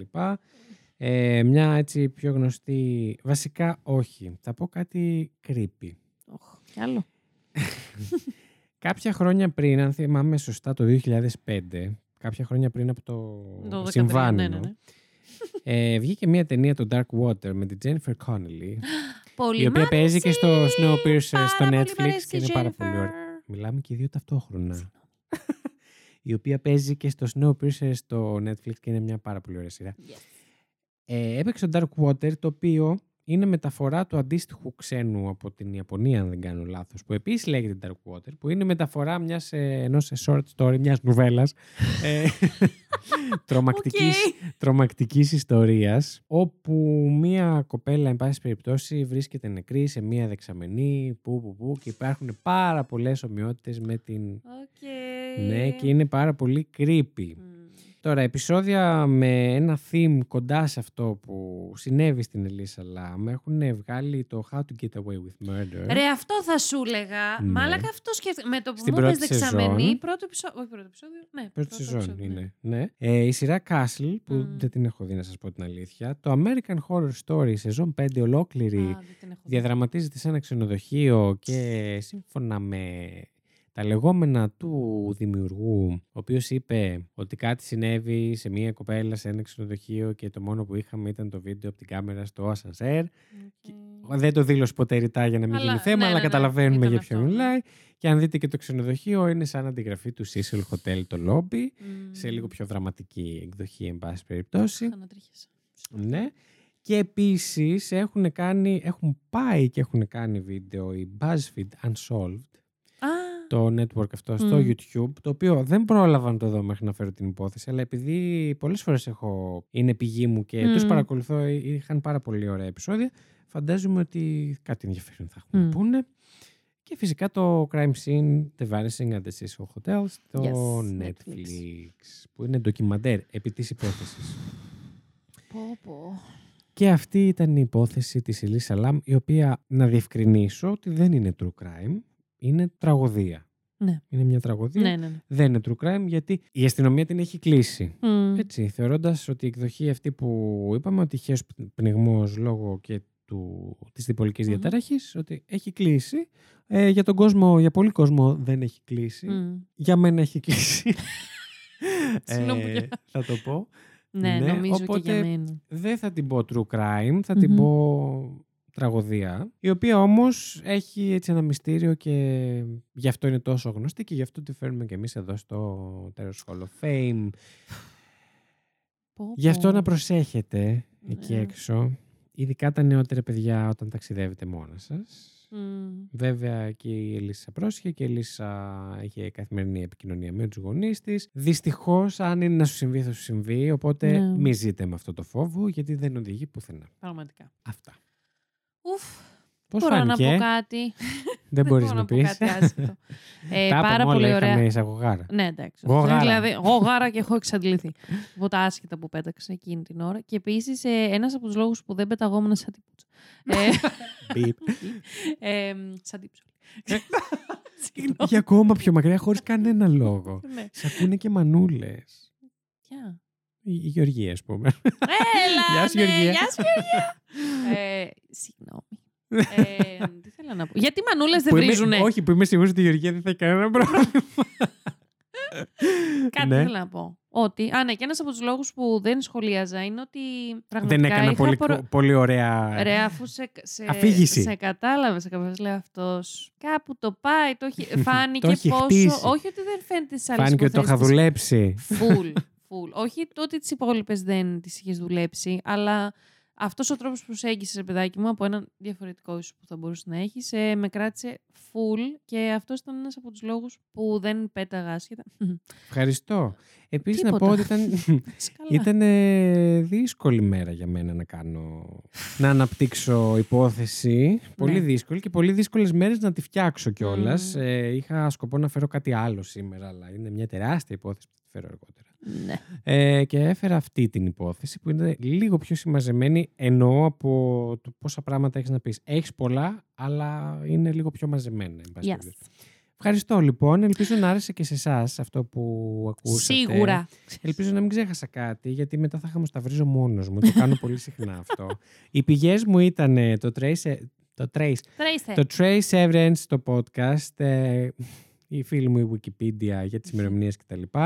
The Prosecutor's Pod, το οποίο το έχω ακούσει πάρα πολύ παλιά και από εκεί ήξερα την υπόθεση. Είναι τρία επεισόδια για την Ελίσσα. Πάρ' Ναι, το Crime Scene The Vanishing at the Cecil Hotel και το truecrimediva.com που είναι ένα Μμμ. blog δυστυχώς από τα τελευταία που παραμένουν ενεργά στο Μμ. True Crime γιατί τα podcast τους φάγαμε τη δουλειά. ναι, οπότε να το πω, έχει πάρα πολύ ωραίες υποθέσεις, αν και δεν συμφώνησα στα πάντα που έγραφε για την Ελίσσα. Είναι ένα πολύ Μμμ. αξιόλογο blog True Crime που θα βρείτε πολλές υποθέσεις εκεί. Μμμ. Αν σας αρέσει να διαβάζετε και είστε του διαβιστέρου. Τι έχω γλιστρίδα σήμερα. Τελείως. Αν, ε, και ξέρετε, έτσι, όποτε συμβαίνει αυτό να ξέρετε, βγαίνω μετά από το δωμάτιο και είμαι σέκος. Δηλαδή, Ναι, με, μαλα... με, ρε είναι. με κουβαλάνε δύο. Πράγμα. ε, αυτά. Μάλιστα. Να το κλείσουμε. Θεωρώ πως ναι. Ε, καλό Πάσχα, να πούμε. εδώ. Ναι, καλή ανάσταση. Τσουγκρίστε και για μας τα αυγουλάκια σας. Μόνο από κόλλο. Ενώ Τι; γυρίστε το αυγό σας, γυρίστε κόλλο. Ε; Γυρίστε κόλλο. Δεν σπάει ποτέ εγώ αυτό. έχω- Η, η πείρα μου αυτό έχει δείξει. Είσαι και μικρή όμως. Πώς πήρα. Σιγά βρε γέρο που ο Βρε, Βασίλης παππού. γεννήθηκε με ένα αυγό Στον κο- κόκκινο. Έλα, να, τη- να τη ώρα, την είδατε την ώρα που κλείνει. Ήταν η Lady Τριγκερού. Ήταν ο Βασίλης Χάιντα με ένα κόκκινο αυγό στον κόλλο. και αυτό ήταν Το το Terror 404. Φιλούμπες. Την εκπομπή παρουσιάζουν ο Βασίλης Χάιντα και η Lady Τριγκερού. Το Terror 404 είναι μια παραγωγή του It's My Life Network. Μπορείτε να μας βρείτε στο Instagram και το Facebook πληκτρολογώντας IML Network, τα αρχικά του It's My Life. Αν μας ακολουθήσετε, μπορείτε να μαθαίνετε άμεσα κάθε φορά που βγαίνει καινούργιο επεισόδιο, καθώς επίσης να βλέπετε τις σχετικές φωτογραφίες από τις υποθέσεις που συζητήσαμε. Στείλτε μας email στο imlnetwork.hotmail.com με τις προτάσεις σας για επόμενα επεισόδια ή για τυχόν παρατηρήσεις και διορθώσεις που θέλετε να κάνετε σε κάτι που αναφέραμε στην εκπομπή. Μπορείτε επίσης να μας βοηθήσετε βαθμολογώντας μας και αφήνοντας την κριτική σας στο Apple Podcasts και μπορείτε να κατεβάσετε τα επεισόδια μας από το Apple Podcasts, Spotify, Google Podcasts ή οποιαδήποτε άλλη δική σας αγαπημένη πλατφόρμα podcast.